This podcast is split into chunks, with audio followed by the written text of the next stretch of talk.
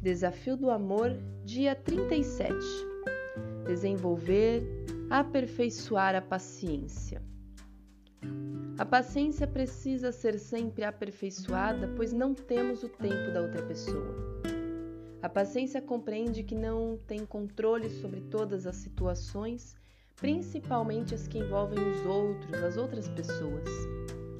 Ser paciente, longânimo, é um fruto do Espírito Santo e mostra a importância de sermos calmos, pacíficos, sábios e tolerantes, aguardando o tempo de Deus. Na paciência há submissão à vontade e ao tempo do Senhor. A paciência é humilde e amistosa. Ela não pressiona e nem se irrita.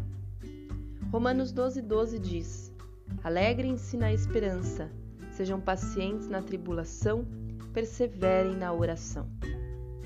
Precisamos buscar esse fruto do Espírito em nós. Até porque toda dor, cansaço, irritabilidade e frustração precisam ser substituídos por uma dose generosa da paciência em nosso ser. Por isso, oro para que a gente consiga alcançar a paciência que Deus tanto quer que nós tenhamos. Efésios 4:2 nos fala: Sejam completamente humildes e dóceis e sejam pacientes, suportando uns aos outros com amor. Desejo que Deus abençoe o seu dia, fique na paz do Senhor Jesus e até amanhã, se Deus quiser.